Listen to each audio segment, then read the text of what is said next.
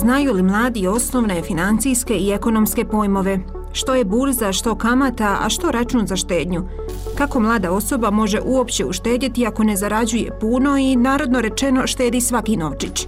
Vjerujem da kada čujete ovaj uvod da ćete se možda uhvatiti za glavu. Ali u ovom podcastu Glasom mladih smo tu da razjasnimo kako i kada početi štedjeti kako bi budućnost izgledala ljepša.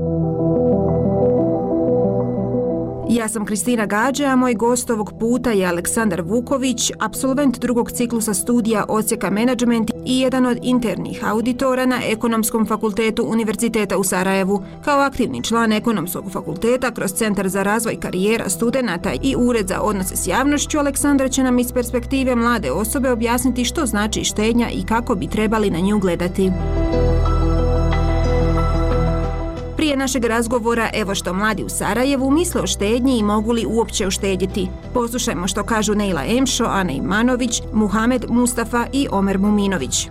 S obzirom na ta jako niska primanja i male plate, niste u mogućnosti da, da izdvojite. Znači, birate eksistenciju od vaše neke, neke, neke vaše ljubavi kao što su recimo putovanja, a samostalan život mi je baš velik pojam i jako daleko od mene zbog upravo te niske plate. Još uvijek moram e, uh, živjeti sa roditeljima.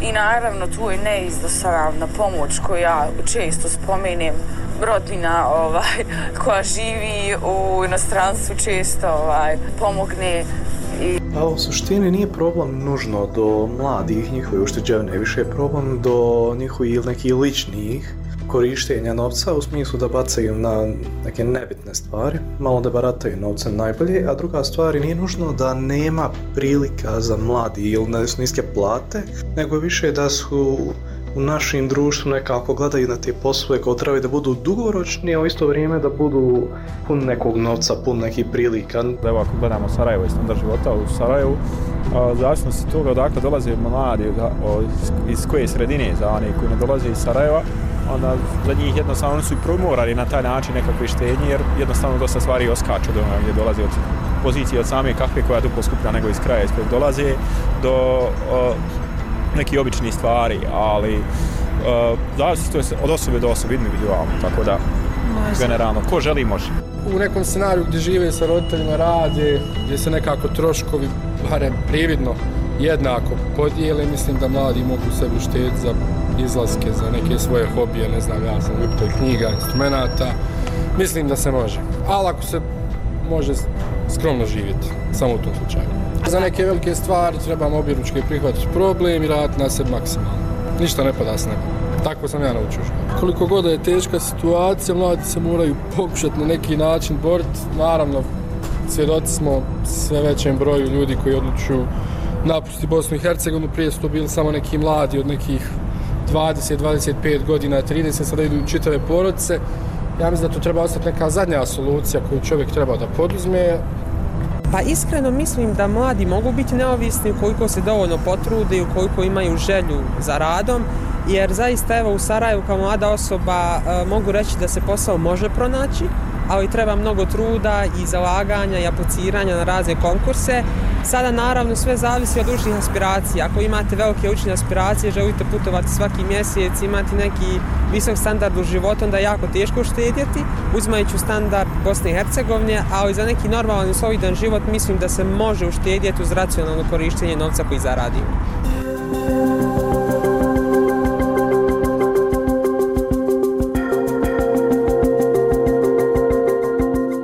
Aleksandre, hvala što si uh, se uključio da budeš dijelom uh, našeg podcasta Glasom mladih i što pričamo na ovu temu financijske pismenosti koja je jako bitan pojam u Bosni i Hercegovini, a saznaćemo i zašto. Hvala tebi, uh, draga Kristina, na pozivu. Zaista mi je zadovoljstvo što sam danas ovdje i što možemo razgovarati o veoma značajnoj temi, kako za mlade, a ja bih rekao i ali za starije stanovništvo Bosne i Hercegovine. Aleksandre, absolvenci drugog ciklusa studija Ekonomskog fakulteta Univerziteta u Sarajevu, Sarajevu, ocijek management. Da. Što je za tebe kao studentu štednja? Kako bi definirao taj pojam? Mislim da je štednja sve ono što odvajamo sa strane, jeli, e, mogu tako slobodno reći, kako bi sebi priuštili nešto što dugo vremena želimo. Naravno, ne mora to biti samo nešto materijalno, to može biti i odlazak na neku drugu destinaciju van granica jeli, zemlje u kojoj živimo ili može biti odvajanje novca za neki poklon koji želimo jeli, da poklonimo nekoj našoj dragoj osobi, ali isto tako štednja ne mora nužno biti odvajanje za uslugu ili za proizvod koji želimo da kupimo, znači ona može isto tako da e, ima i dugoračan karakter, odnosno da putem banaka ili osiguravajući društava štedimo za dane kada e, ne budemo više radno sposobni, odnosno kada ne budemo više u radnom odnosu, da štedimo za penziju i da nam se novac uz adekvatnu kamatu na banci, jel ukoliko nam je novac e, na banci, ukoliko štedimo putem banke, raste onaj vremenom i da na taj način u uživamo taj novac kada odemo u penziju. Reci mi u razgovoru sa evo mladima i sa studentima ekonomije, je li oni štede? Koliko je za njih to praksa štedjeti i misliti tako na budućnost? A koliko oni su spremni misliti o štednji i neki novac koji zarade staviti sa strane? Evo, nekako u djetinstvu smo imali onu kasicu, prasicu i kad smo imali taj iznos koji smo skupili, veselili smo se da ga potrošimo. Koliko da. mladi to danas rade? Iz perspektive studenta ekonomskog fakulteta, a, s obzirom na predmete koji studenti slušaju na prvom i na drugom ciklusu studija, a oni se jeli odnose na finansijski menadžment, na bankarstvo i sve ono što se a, tiče samog novca, oni su upoznati sa a, štednjom, odnosno upoznati, upoznati su s tim, sa tim svim procesima kako novac teče, odnosno kroz koji određeni vremenski period oni mogu da dobiju a, svoj novac i da je zapravo najbolja investicija ulaganja u sebe. Pojedini studenti naravno ulažu novac u, u svoje školovanje, dakle na master studije ili na određene kurseve ili možda upišu studij van granica Bosne i Hercegovine, dok drugi jeli štede možda za neke proizvode i usluge koje žele priušti ili sebi ili drugima. Za druge mlade ja vjerujem da je sada tako da kažem pogodan period ne samo kod nas nego i u regionu da se štedi.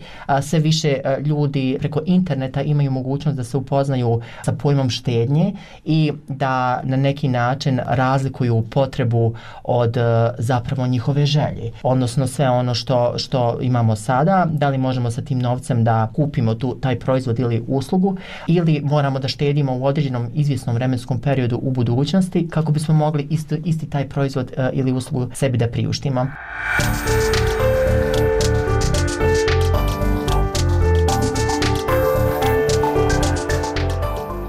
Istraživanje Internacionalnog univerziteta u Sarajevu da pokazuje da postoji umjereni nivo financijske pismenosti u Bosni i Hercegovini. Što studenti ekonomije proučavaju na fakultetima, je li im potreban taj vizualni aspekt i primjer iz prakse da bi oni razumjeli te financije? Pa, e, znate kako, mnogi studenti pa i samo stanovništvo je e, kroz internet i televiziju upoznato sa određenim e, financijskim pojmovima, ali mnogima to zvuči strano zato što se u, ne susreću baš često sa tim terminima, pogotovo učenici i studenti koji, koji nisu pri ekonomskoj struci, tako da kažem, predmeta u srednjoj školi ili nisu na ekonomskim fakulteti, na fakultetima pri univerzitetima. Stoga je veoma važno da edukacija o finansijskoj pismenosti krene od najranije dobe, dakle da se putem edukacije u osnovnim i srednjim, naravno, školama priča o finansijskim osnovnim pojmovima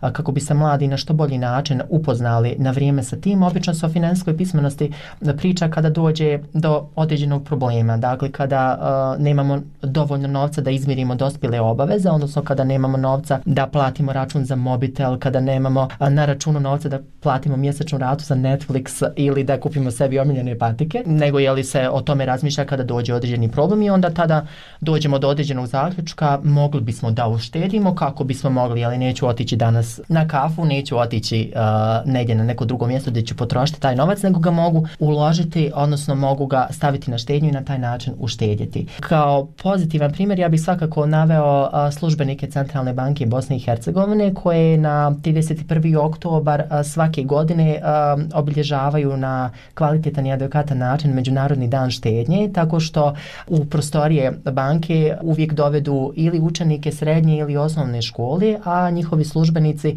odlaze po školama kako u Republici Srpskoj tako u Federaciji Bosne i Hercegovine i posjećuju maličane uh, e, i pričajući im jeli, na taj način o štednji, o novcu i svemu onome što bi ono najranije dobi svakako trebalo da znaju o osnovnim finansijskim pojmovima. I što se tiče studenta, njima je svakako vizuelni aspekt veoma važan. Kroz predmetne vježbe, pored predmetnih predavanja, studenti svakako imaju e, priliku da se susretnu sa case studijima i sa praktičnim primjerima kako iz Bosne i Hercegovine, tako i iz regiona, na način gdje se mogu upoznati sa svema onima što su učili na predmetnim predavanjima, pa isto tako i o osnovnim pojmama iz financija, iz bankarstva, iz ekonomije uopšte. Drugih, jeli, finansijskih institucija koji iz svog ličnog iskustva pričaju na koji način mladi mogu da se na adekvatan i što bolji način u od ranih dana upoznaju sa finansijskim terminima i da se finansijski što bolje opismene. I naravno tu su određeni testovi, tu su određeni kvizovi koji profesori se zavisi ili od predmeta i od samog vremena na koji oni mogu da posvete studentima, a, ali oni se zaista kroz tu ekonomske, tako da kažem, struku predmeta poput finansijskog menadžmenta, bankarstva i sam zapravo ocijek, imamo ocijek ekonomiju i menadžment i visoku poslovnu školu, odnosno poslovno upravljanje koji se bave zapravo s tim, pa onda kasnije smjerove na a, menadžmentu, finansijski menadžment, jeli, ili samo bankarstvo, ekonomija uh, i financije koje se bave upravo tim terminima i stvarno studenti po završetku prvog ciklusa studija, odnosno ti smjerova i te kako znaju da, da prepoznaju te finansijske termine odnosno, i da se finansijski opismene kako bi mogli evo danas sutra podići kredit uh, u banci. Je li se trebaju ti smjerovi financijske pismenosti raširiti na ostale smjerove? Pa što se tiče ekonomskog fakulteta, o finansijskoj pismenosti se ne priča samo na o, smjeru finansijski menadžment, odnosno na ocijeku a, menadžment, već se priča podjednako i na drugim ocijecima, odnosno smjerovima. Naravno, mnogi kandidati koji upisuju fakultet i ne znaju baš razliku između ocijeka i, i smjera, pa bi evo svakako bilo dobro naznačiti to. Dakle, ocijek je studijski program i njih ima a, i na bosanskom, hrvatskom i na srpskom jeziku, a imamo i na engleskom jeziku i to se dakle izučava prve dvije ili tri godine, dok se smjer bira ili na drugoj ili na trećoj godini. I tako da se smjer može svakako odabrati među kojima je li bankarstvo ili, ili drugi je li smjerovi koji se bave finansijskom pismenošću i svim tim osnovnim pojmovima. I zašto ističem finansijski menadžment? Zato što je to zaista smjer koji može da adekvatno znanje studentima podari upravo iz finansijske pismenosti ili naš smjer koji realizujemo na engleskom jeziku gdje studenti na engleskom jeziku se upravo upoznavaju sa osnovnim terminima finansijske pismenosti gdje su zaista, zaista onako opismenjeni, mogu slobodno tako da kažem, kada završe studij. Uh, isto tako je vrijedno za napomenuti i ekonomsku olimpijadu koju ekonomski fakultet u saradnji sa liberalnim forumom organizuje drugi put i to na ekonomskom fakultetu. Dakle, to je takmičenje koje obuhvata uh, srednjoškolce iz skoro cijele Bosne i Hercegovine. Finali tog takmičenja bilo je održano uh, u junu, dakle imamo nacionalno takmičenje i imamo regionalno takmičenje, nacionalno takmičenje obično bude van granica Bosne Bosne i Hercegovine, to je prošle godine a, bilo svakako na našem fakultetu i a, tu se srednjoškolci a, upoznavaju sa svim osnovnim terminima kako a, iz finansijske, iz, tako iz financija, iz ekonomije, iz mikroekonomije, makroekonomije, međunarodne ekonomije i ne izučavaju samo te pobove, već i neku a, istorijsku a, pozadinu ekonomije kao nauke i na taj način ne upoznavaju samo sebe, već i drugare oko sebe koji neće jeli, nastaviti možda studij na ekonomiji, već će možda otići na a, neke druge nauke. Dakle, na svakom ocijeku, jeli prvo, a onda kasnije na svakom smjeru se podjednako razgovara o financijskoj pismenosti. E, to je jedan odličan primjer kako mladi ovaj se nekako kroz natjecanje mogu usavršavati u ovom polju, ali i na kraju dijeliti znanje sa drugima. Koliko mladi danas zapravo i mogu uštedjeti s obzirom na nizak životni standard i male plaće, pogotovo za radnike početnike, a nekako mladima je uvijek kad e, se zaposle ovaj ponuđena ona najniža plaća, onaj minimalac. Da, upravo tako. Pa evo, mi smo u Bosni i Hercegovini i zaista nalazimo se na tom na nekom neslavnom drugom mjestu u Evropi po korupciji, a u prvom, e, na prvom mjestu u regionu. Isto tako je nižak, nizak životni standard pa i sama inflacija koja ga prati, tako da je mladima veoma teško da odmah kada se zaposle mogu sebi da uh, uštede, odnosno da odvoje novac sa strane, već obično se uh, posežu za tuđim izvorima finansiranja, odnosno podižu kredite u bankama ili mikrokreditnim fondacijama.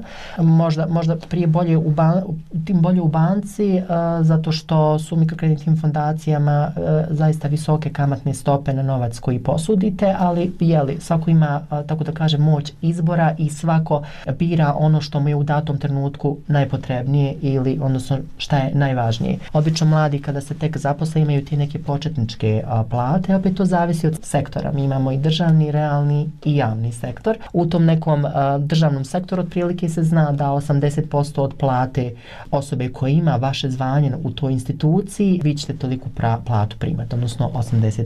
Dok u ovim ostalim sektorima je nešto malo drugačije, a, zavisi u preduzeću u kojem je li onaj se zaposlite za početak, vi imate zaista odlične a, početne plate na određenim, u određenim preduzećima. To sve zavisi i od osobe. Dakle, neko je, nav, neko je navikao od um, svojih ranih godina a, da štede, a, a neko opet je a, navikao a, da mu roditelji priušte sve ono što je skupo i sve ono što je najbolje. Sada to opet jeli, zavisi kolika će ta plata biti i u kojem se sektoru mladi zaposle. Obično mladi žive život onako kako su naviknuti u, u životu sa roditeljima i a neko se opet na neki način mogu slobodno reći i opameti uh, kada vidi da ne može se sebi priušti ono što je uh, zapravo najbolje, ono što je najskuplje jer će morati odvojiti novac za mjesečne režije, za možda stanarinu ko sebi ko, ko na primjer dolazi iz predgrađa i ko, i ko dolazi iz okolnih sela na primjer u Sarajevo. Oni su uh, svakako spremni da uh, za početak uh, iznajme sebi stan, uh, da u tom stanu žive kako bi mogli, jeli, ukoliko se naravno zaposle u Sarajevu ili blizu Sarajeva, da putuju do svog posla. Oni svaki mjesec moraju odvojiti novac uh, za struju, za vodu, za komunalije i za sve ostale jeli, uh, mjesečne potrebšte. Moraju jeli, sebe priuštiti i uh, hranu, platiti uh, vodu uh, i sve ostalo. Naravno i prevoz isto tako se onaj plaća, pa sad to je individualno zaista da li će se kretati sredstvima javnog saobraćaja ili će koristiti taksi.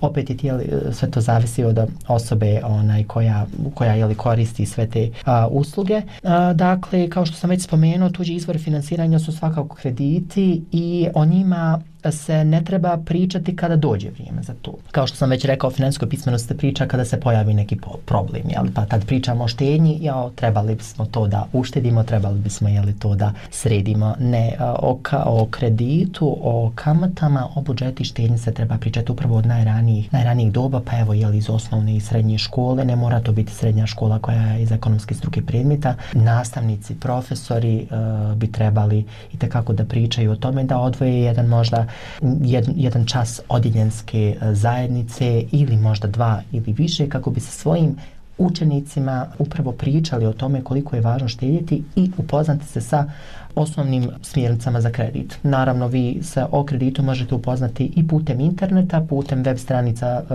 Bosansko-Hercegovačkih banaka, jer one zaista imaju dobre web stranice i možete se jeli, upoznati sa njima, naravno i sa kreditnim službenicima i sa ljudima koji rade u banci. Ali isto tako je lijepo e, kada se vi edukujete o tome i prije samog ulaska u banku i prije nego što se odlučite za kredit, jer i kada, e, kada se kredit e, uzme, odnosno kada se podigne, on se kroz određeni vremenski period mora i vratiti, dakle to vam je zaduženje i tuđi vam je izvor finansiranja, ali ne u onoj visini uh, kojeg ste ga podigli, već u uh, višoj, zato što uh, godinama rade kamate svoj posao i na taj način vi vratite više nego što jeli uh, uzmete. Opet se zavisi jeli od banke do banke, zavisi od kredita do kredita. Mnoge banke, na primjer, od, uh, za uzrast od 16 pa možda 26 ili 18 do 26 godina nude studentske pakete E, gdje vi imate jeli, svoju platnu karticu, imate svoj tekući račun, e, vama na taj e, tekući račun prispjeva stipendija, može vam novac jeli, svakako roditelji uplaćivati na taj račun i onda vi s pomoć tog novca financirate svoje tekuće obaveze koje imate.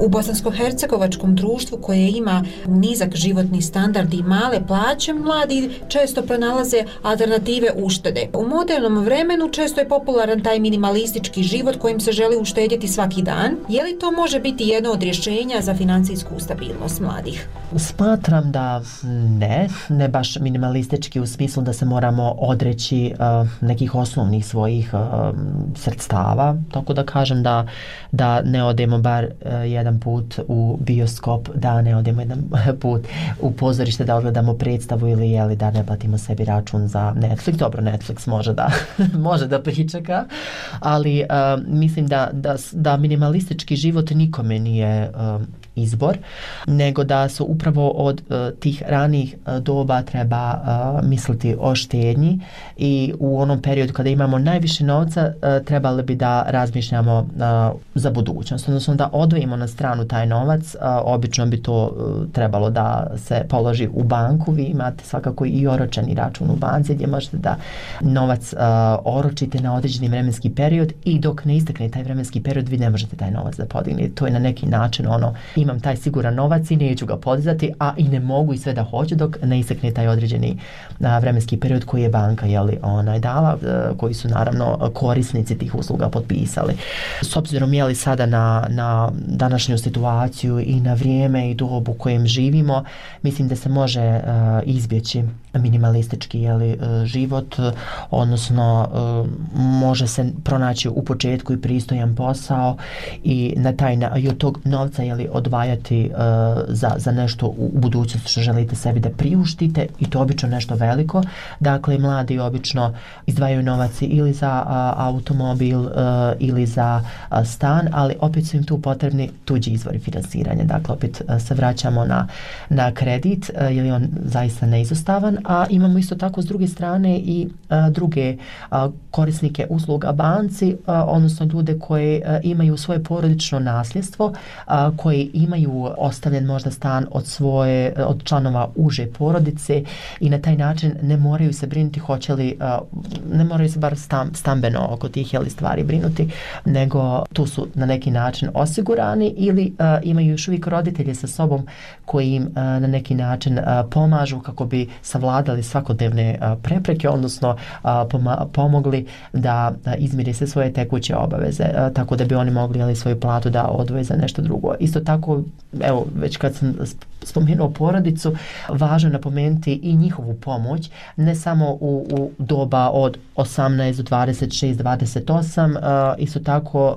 uh, u mom podnemlju imamo ljude koji imaju preko 26 godina žive sa svojim roditeljima, dakle roditelji ili rade ili su a, u penziji i na sve moguće načine pomažu a, svoju djecu a, kako bi oni mogli pronaći a, svoj, svoje adekvatno zaposlenje, odnosno prvo zaposlenje. Ili su to neki honora, honorarni poslovi ili su a, poslovi koji su vezani za ugovor o dijelu, ali a, svakako a, vremenom se može uštedjeti da, da se ne bi minimalistički živjelo. Naravno, u početku će biti mnogo, mnogo odricanja i a, mnogo na neki način a, će vam možda, možda će vam se u jednom trenutku dogoditi i reći a, pružila mi je se sada ova prilika i sigurno više neće, ali vjerujte, vremenom sve dođe na svoje mjesto i a, svakome će biti onako kako je najbolje za njega.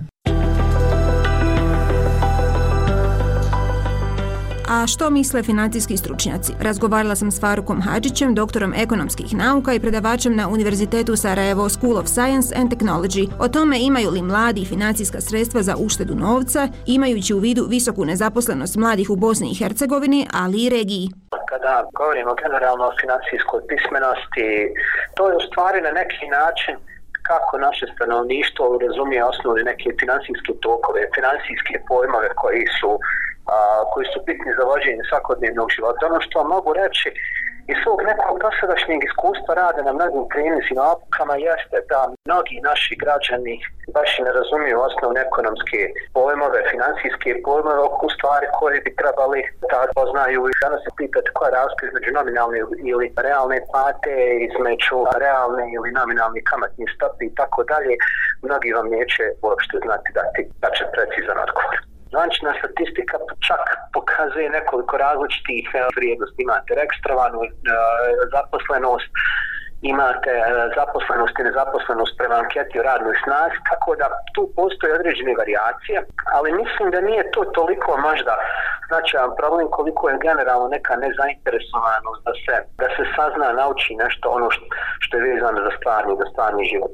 Tako da problem generalno kod mladih osoba iz nekog ličnog iskustva jeste što se na početku postavljaju poprilično visoke ambicije i ciljevi koje možda u nekom kratkom roku nisu baš jednostavno za ostvariti.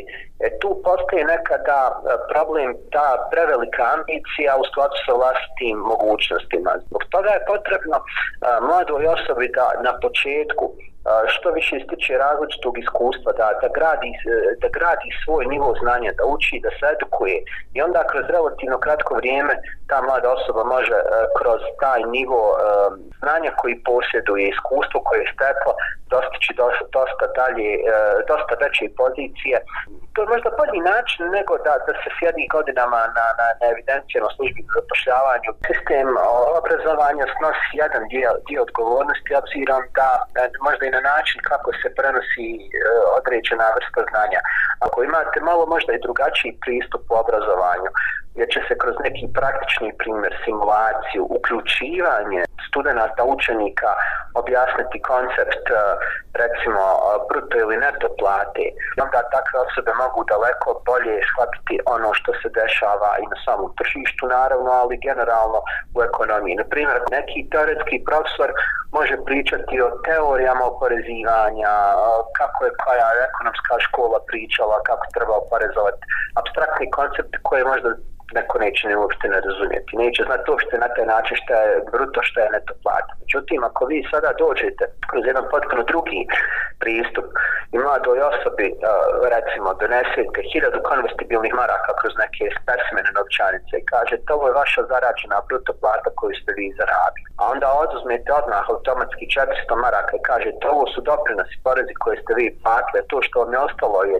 600 maraka, to je, to je vaša zarađena neto plata, garantujem da će ta osoba samo zato što je uključena i vidjela i osjetila i iskusila takav jedan koncept odmah naučiti i znati šta je razlog između bruto i neto plate. Bitno je da, da imate što više ovakvih praktičnih simulacija, prikaza, videa, različitih situacija, kritičkog razmišljanja, dosta diskusije. Nije danas problem zaraditi dovoljnu količinu, dovoljnu količinu novca, međutim potrebno je, uvažavajući sve ove nove okolnosti koje generalno imamo na, na, na tržištu i snažan razvoj i rast freelancinga, remote rada od kuće, sve ono što nam je u stvari došlo nakon pandemije covid i prepoznati kroz uređeni sistem zakonodavstva u Bosni i Hercegovini. U tom kontekstu potrebno je sigurno razmišljati o napređenju zakona o radu gdje se te pojedine nove kategorije uvele u zakon o radu, prepoznale jer nije problem platiti porez ali je, uh, ili, ili neki doprinos ili neku drugu taksu, ali je vrlo bitno da, da imate uh, i određeni benefit korist od toga što vi plaćate, to je ono što danas mi u stvari nemamo u Bosni i Hercegovini kod tih takvih mlađih osoba. Što se tiče generalno regija, i, i Bosna i Hercegovina, tu postoje vrlo skromni napredak, pogotovo ekonomski napredak, pogotovo na putu ka Evropskoj uniji, tako da mi nekako previše naglašavamo ovu političku uvijek dimenziju napretka prema Evropskoj uniji, zanemarujemo ovu ekonomsku dimenziju. U prvim pasima ekonomske sekcije ekonomskog kriterija navedeno da je Bosna i Hercegovina tek na začetku onoga što se zove tržišna ekonomija. Jako puno možete naći besplatnih kurseva, jako puno video materijala gdje možete do, mnogo toga naučiti. Dakle, tu sada treba malo možda i više volje od, od, samih, od samih naših mladih da istražuju, da uče, da, jer je sve danas dostupno, gotovo, besplatno. Naravno, ako želite čak neke i profesionalne certifikate, možete ih platiti, ali to nije neki preveliki financijski izdatak, ali je bitno da danas je znanje uvijek na dohvat ruke.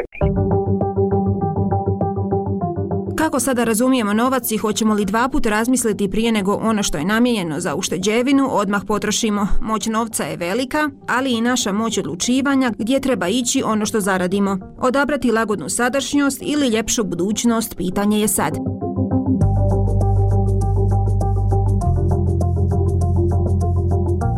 Ovo je bila još jedna epizoda podcasta Glaso mladih. Ovu, ali i druge epizode potražite na streaming platformama te na slobodnaevropa.org. Do idućeg puta pozdravljaju vas Mahir Alšani i Kristina Gađe.